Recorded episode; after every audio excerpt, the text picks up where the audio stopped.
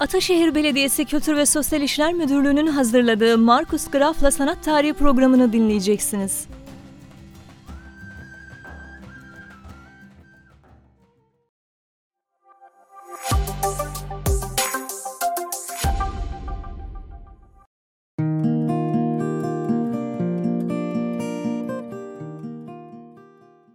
Merhabalar.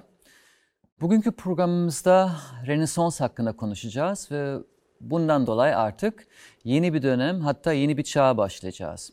Hatırlıyorsanız geçen ay biz Orta Çağ konuştuk. Daha önce işte Antik Çağ konuştuk. Şimdi Antik Çağ, Orta Çağ, Modern Çağ. Yani Modern Çağ'ın başındayız. Ve bu bağlamda 15. 16. yüzyıldan bahsedeceğiz. Bir tarafta e, Gotik'ten sonraki e, sanatsal eğilimleri, bir tarafta yeni sanatçılar ve bir tarafta yeni bir sanat anlayışından bahsedeceğiz. Çünkü e, günümüzdeki sanatı Orta Çağ'a bağlamak çok zor olabilir ama günümüzdeki sanatı Rönesans'a çok kolay bir şekilde bağlayabiliriz. Çünkü bu bu çağdan itibaren aslında günümüzü birçok e, konumuz e, başlamış olacak.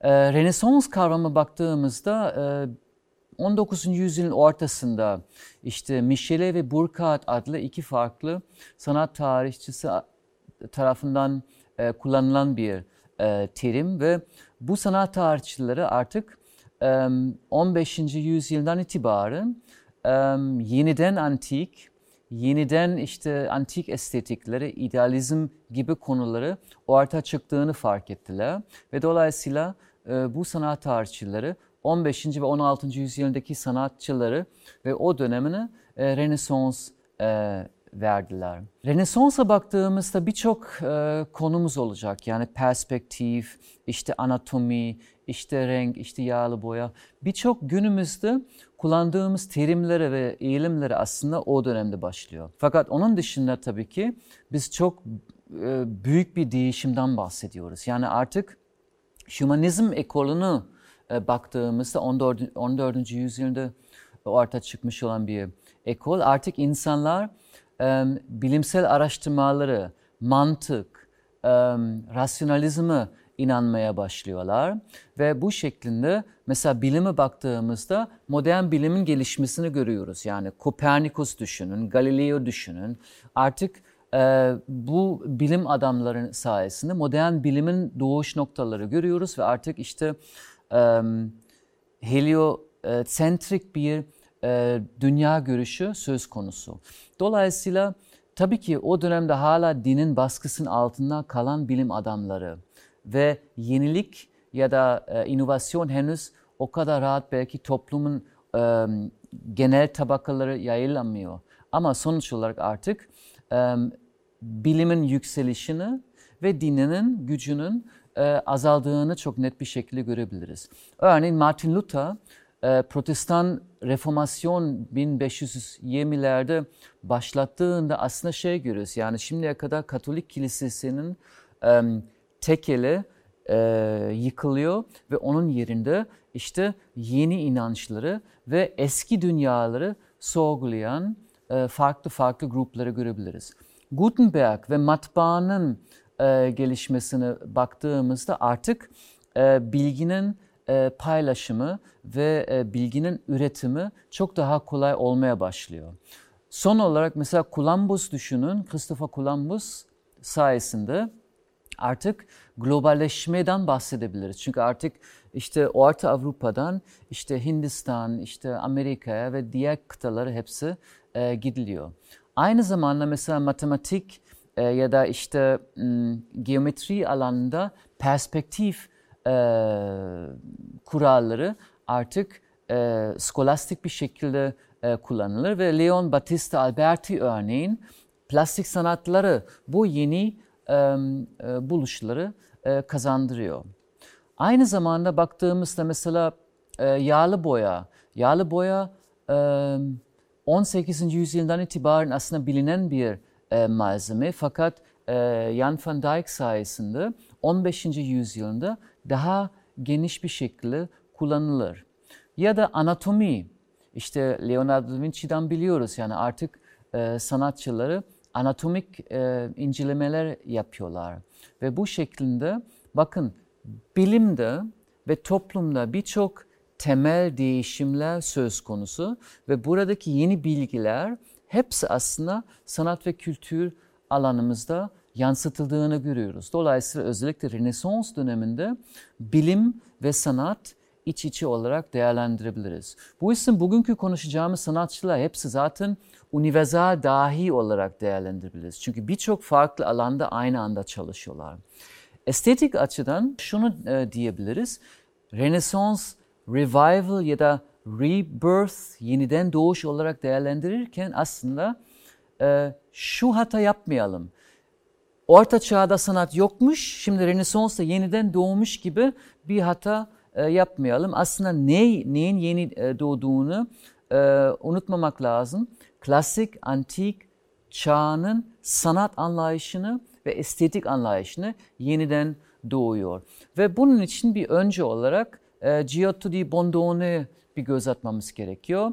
Rönesans 15-16 arasında var olan bir dönem fakat 14. yüzyılda Giotto'ya unutmak mümkün değil. Çünkü Giotto aslında o dönemdeki gotik sanatçılardan farklı olarak ustaları ve eski illüstrasyonları ya da eski yapıtları bakmazdı. Yani o dönemdeki gotik sanatından ziyade kendi yani İtalyan olarak, Floransalı olarak kendi mirasına bakıp ve antik çağa bakan bir sanatçı olmuştu.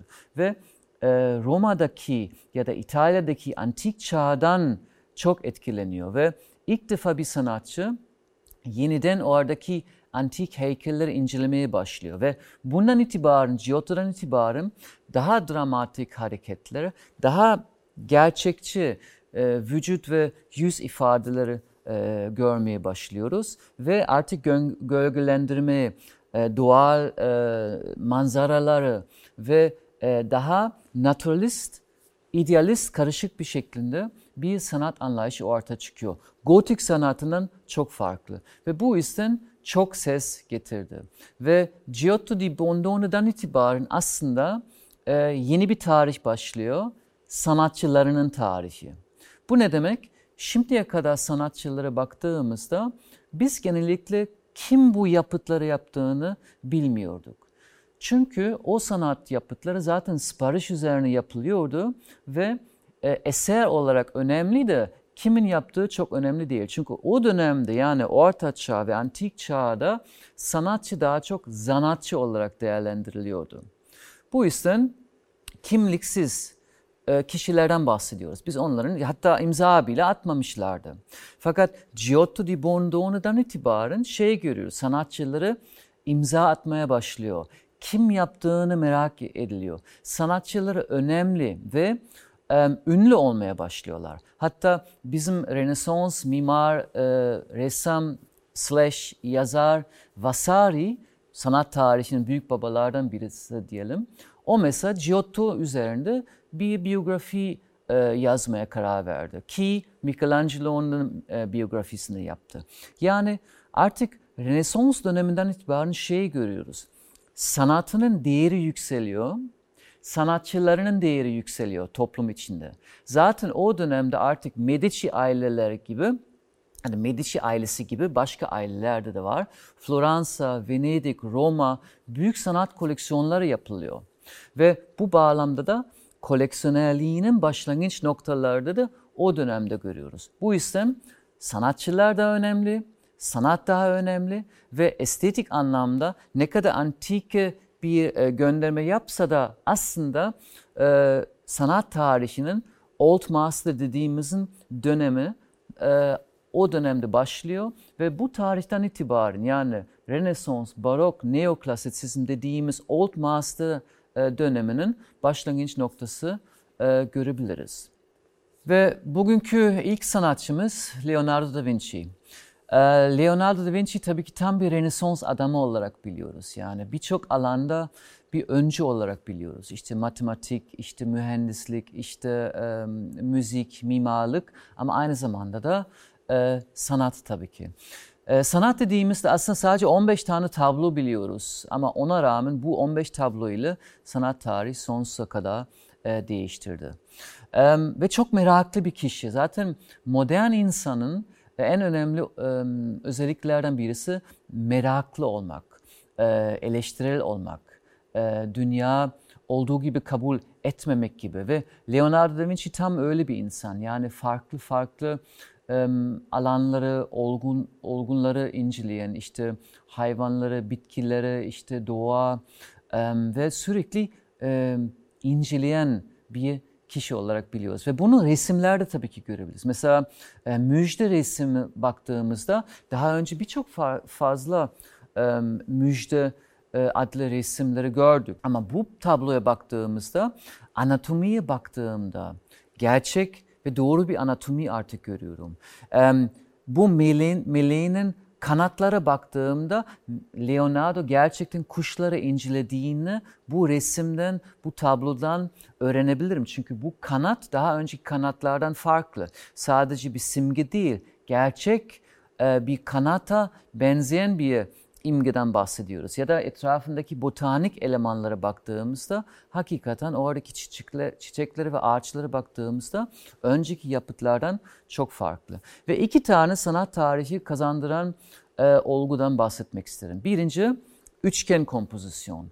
Daha önce Orta Çağ'da genellikle yatay e, kompozisyonlar, yan yana olan duran figürlerden bahsediyorduk ve bu yüzden daha statik bir kompozisyon söz konusu. Fakat Virgin of the Rocks adlı resimde Kayalı Meryem mesela oraya baktığımızda şey görüyorsunuz yani bütün figürleri aslında bir üçgen kompozisyon içinde yer alıyorlar. Dolayısıyla figürleri iç içe olmaya başlıyorlar ve bundan dolayı çok daha dramatik, çok daha hareketli ve dinamik bir kompozisyon anlayışı ortaya çıkıyor ve daha doğal bir anlayış ortaya çıkıyor.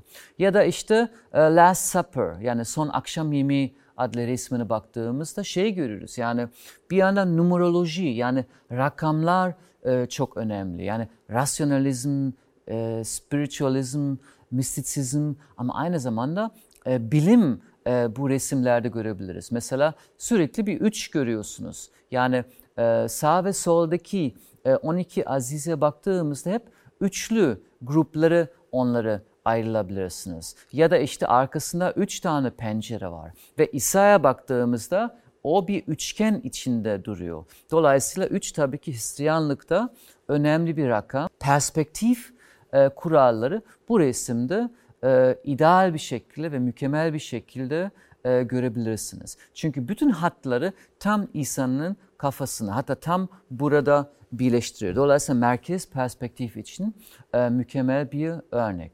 Ve son yapıt herkesin her zaman merak ettiği bir yapıt işte Mona Lisa. E, gizemli bir e, çalışma.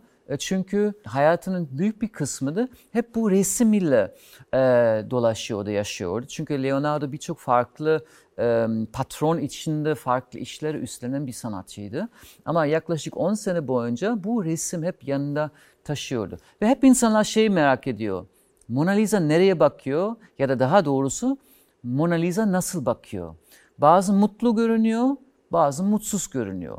Ve bu gizem insanlar çok ilginç buluyorlar. Aslında çözülmesi çok kolay. Çünkü Leonardo da Vinci işte çok meraklı bir kişi ya, çok dikkatli inceleyen ve gözetleyen bir kişi ya. İnsanları işte doğa, işte dünya meraklı gözlerle bakan ve dikkatli bakan bir kişi.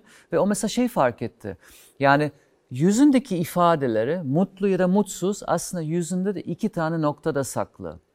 Birincisi burada, birincisi orada. Ve bu resme dikkatli baktığımızda bu iki tane nokta flu bırakıyor. Yani betimlenmiyor. Çok net bir şekilde, ayrıntılı bir şekilde tamamlanmıyor. Ve biz bu tekniğe ne diyoruz? Sfumato. Flulaştırılmış diyebilirsiniz.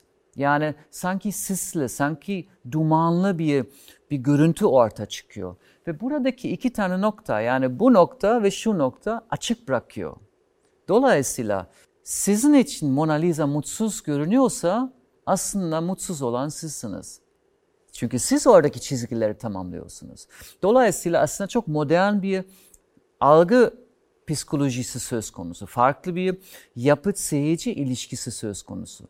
Ve bu sfumato tekniği ilerideki zamanlarda örneğin barok ya da modern sanatında çok daha net bir şekilde görebilirsiniz. Ve sfumato yani bu flulaştırma yöntem aslında e, deformasyon ve soyutlamanın ilk küçük tohumlardan e, birisi e, diyebiliriz.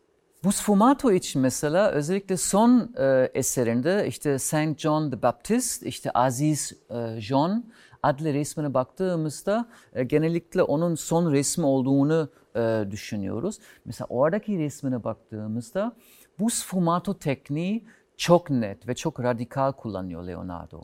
Yani çünkü oradaki e, vücut hatları, yüz hatları baktığımızda tamamen flulaştırılmış bir resim ve bu kapkaranlık mekan içinde kaldığında hakikaten çok gizemli bir resim ortaya çıkıyor ve aslında manyerizme geçiş hatta barok için aslında çok erken dramatik bir örnek görebiliriz. İkinci sanatçımız Michelangelo. Michelangelo işte Leonardo'nun işte belki bir kuşak sonraki ama aynı zamanda da ikisi e, Floransa'da ya da İtalya'da yaşayan iki tane dev ve ikisi aslında e, rakiple e, rakip diyebiliriz. E, fakat e, büyük bir farkı var aslında çünkü Michelangelo aslında heykeltıraş.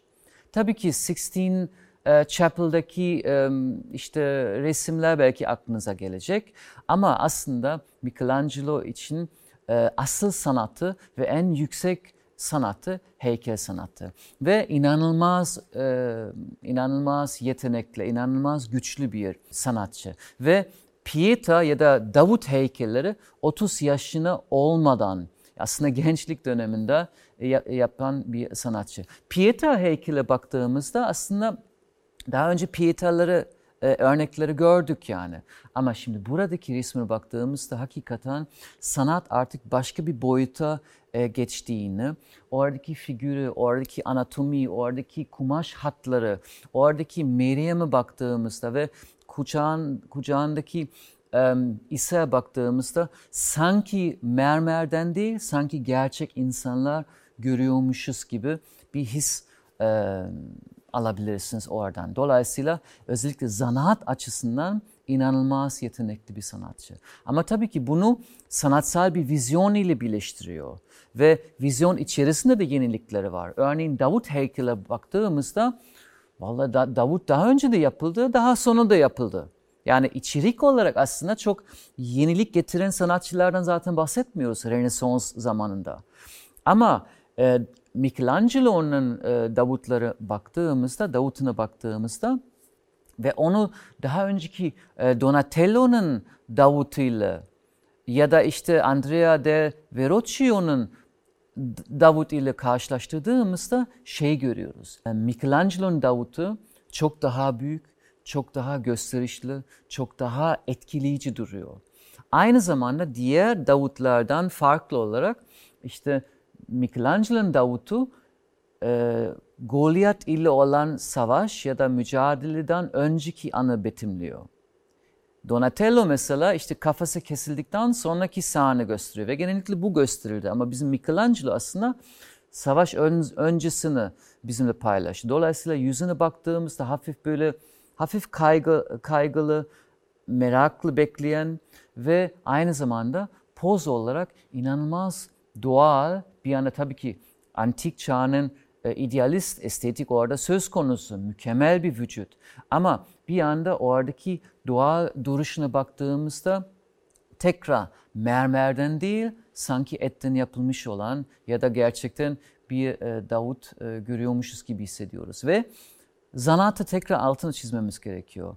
Bu aradaki heykel, yani işte yaklaşık 5 metrelik bir heykel. Yaklaşık 500 senedir iki ince ayak üzerinde duruyor. Hatta dikkatli baktığımızda bir ayak daha fazla üzerinde duruyor. Çünkü arkasını yaslanıyor. Dolayısıyla statik, e, dolayısıyla oradaki fiziki olan e, zanatı inanılmaz güçlü. Ve son olarak işte Sixteen Chapel'daki resmine baktığımızda genellikle işte tavandaki Genesis ve adamın e, yaratılışı ya da cehennemden kovuluş sahnesi aklımıza geliyor. Ama bana sorarsınız özellikle e, yaklaşık 35 sene sonra işte ana duvardaki e, Judgment Day e, dediğimiz e, resmi inanılmaz etkileyici.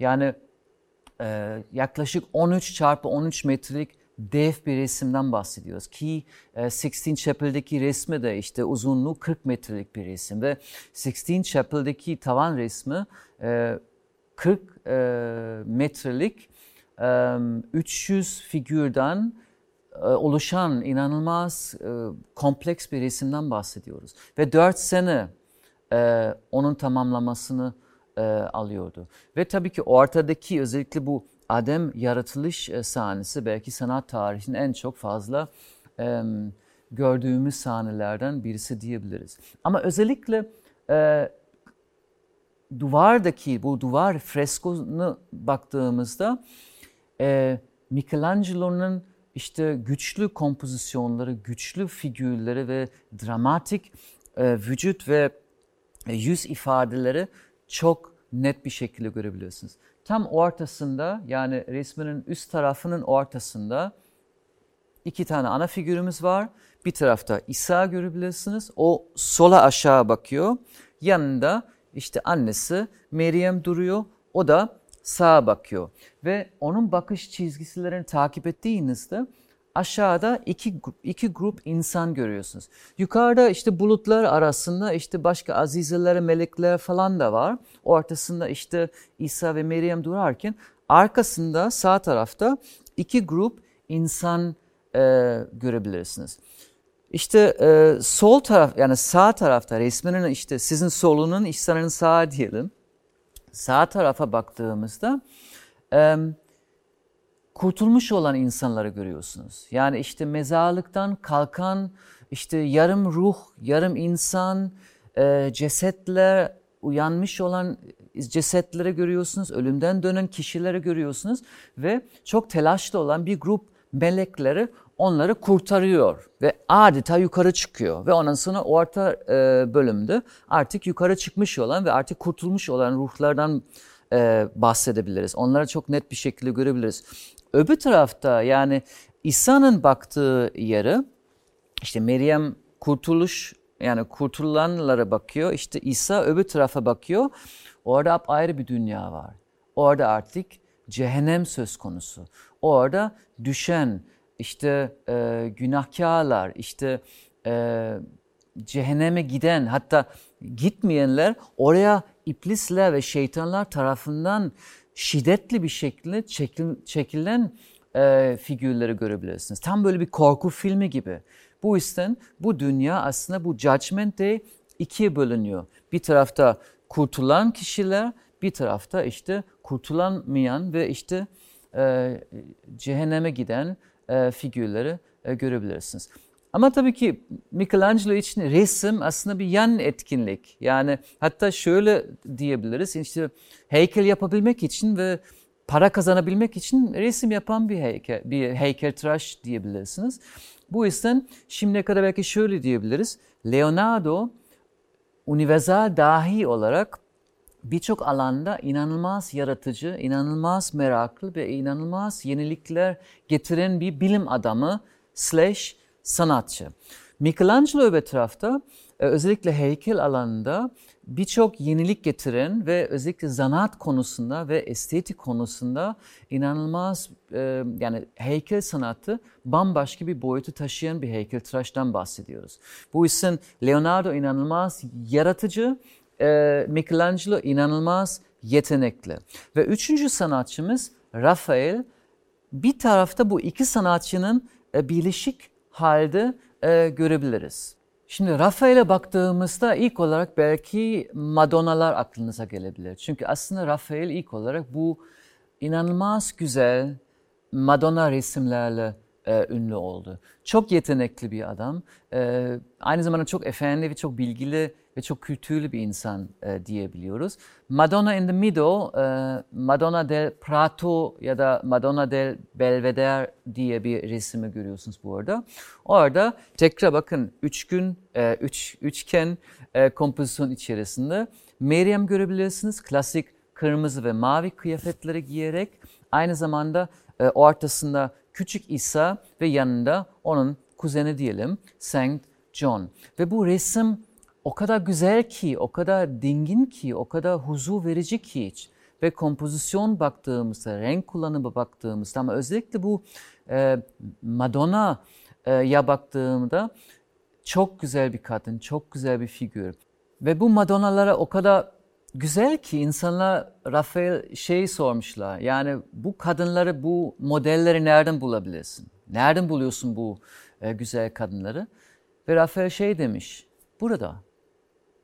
Bu ne demek? Tabii ki o dönemde sanatçılar artık canlı modellerle çalışıyor. Fakat burada derken aslında artık Rafael kendi güzellik anlayışını üstünü e, giydiriyor ve bu bağlamda idealize edilmiş olan figürleri kullanıyor.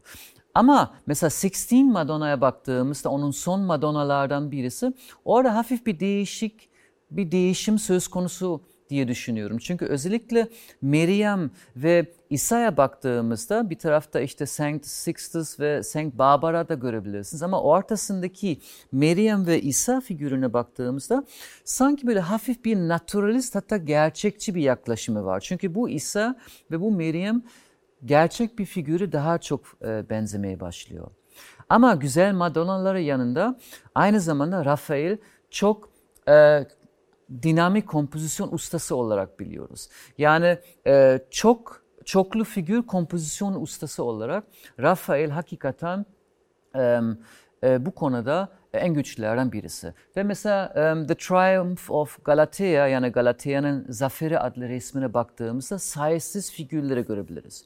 Mitolojiden bir e, hikaye um, ve Ovid'in Metamorphosis'te de gördüğümüz bir e, bir hikaye ve bu figürleri e, iç içe e, olduğuna olmasına rağmen e, her figürü tek olarak inceleyebilirsiniz ve çok dramatik ve hareketli olmasına rağmen hiçbir zaman e, resim mesela parçalanmıyor.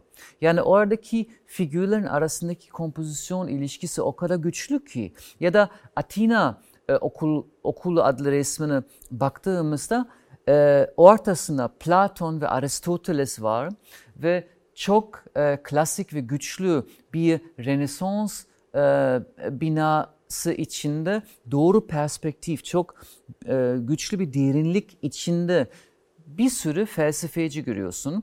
İşte ortasında işte bir tarafta işte Platon yukarı gösteriyor, öbür tarafta daha genç olan işte onun öğrencisi Aristot, Aristoteles o aşağı gösteriyor ve bu bağlamda iki tane farklı felsefe ekolunu aslında çarpıştırıyor. Birisi idealizm yani aslında var olmayan bir ideal dünya hayal ediyor ve diğeri şey diyor hayır yukarıda değil biz aslında bu dünyaya aitiz ve var olan sorunları üzerine somut bir şekilde e, çalışmamız gerekiyor. Ve o resimde de o kadar fazla figürlerin olmasına rağmen e, Rafael ki kendisi içinde de dahil ediyor e, o resim içinde e, o figürlere hiçbir zaman dağınık e, görünmüyor. Yani Rafael'in kompozisyon ustalığı aslında bundan kaynaklanıyor. İşte hala bir simetri e, ve bir denge söz konusu. Bu denge bu arada barok döneminde değişiyor. Hatta e, dengesiz gibi e, bize e, ilk bakışta e, gelebilir. Çünkü Rönesans e, kompozisyonda hala işte yatay ve dikey ve üçgenler yani geometrik şekillerden oluşan kompozisyon e, şekilleri e, söz konusu ve bu yüzden e, Rönesans sanatında aslında bir tarafta e, günümüzdeki sanat anlayışının, günümüzdeki e, güzellik anlayışının e, çok güçlü bir başlangıç noktası görebiliriz. E, öbür tarafta artık günümüzde birçok e, kullandığımız teknikler yani yağlı boya, tuval ya da işte perspektif ya da canlı model çalışma yöntemleri hepsi o dönemde başlıyor. Artı koleksiyonerlik o dönemde başlıyor.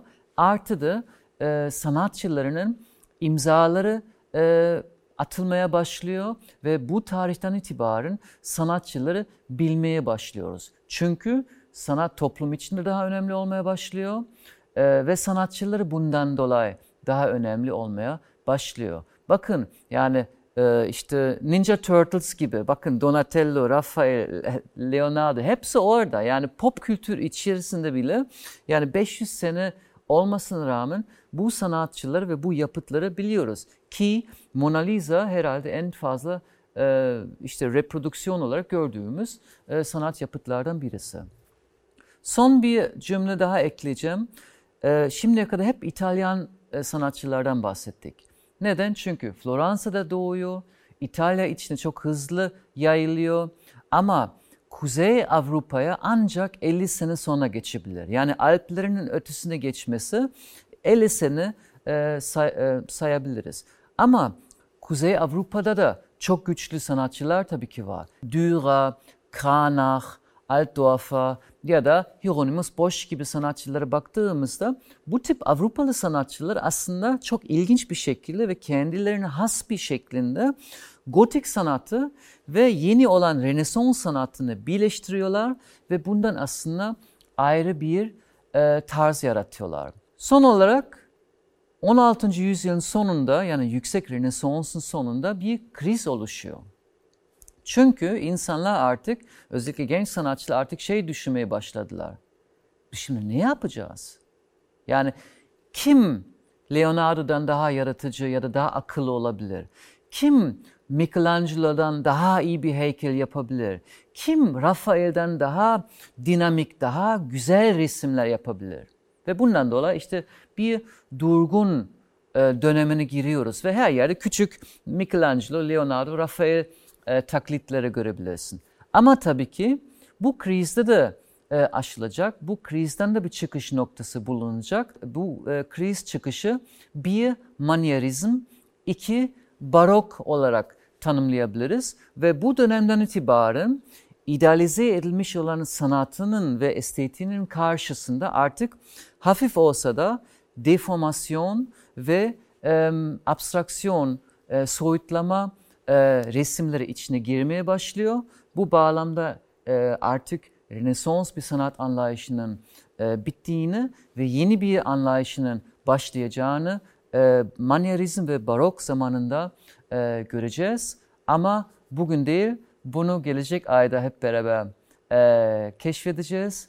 O zamana kadar e, size iyi günler, sağlıklı günler ve mutlu günler dilerim.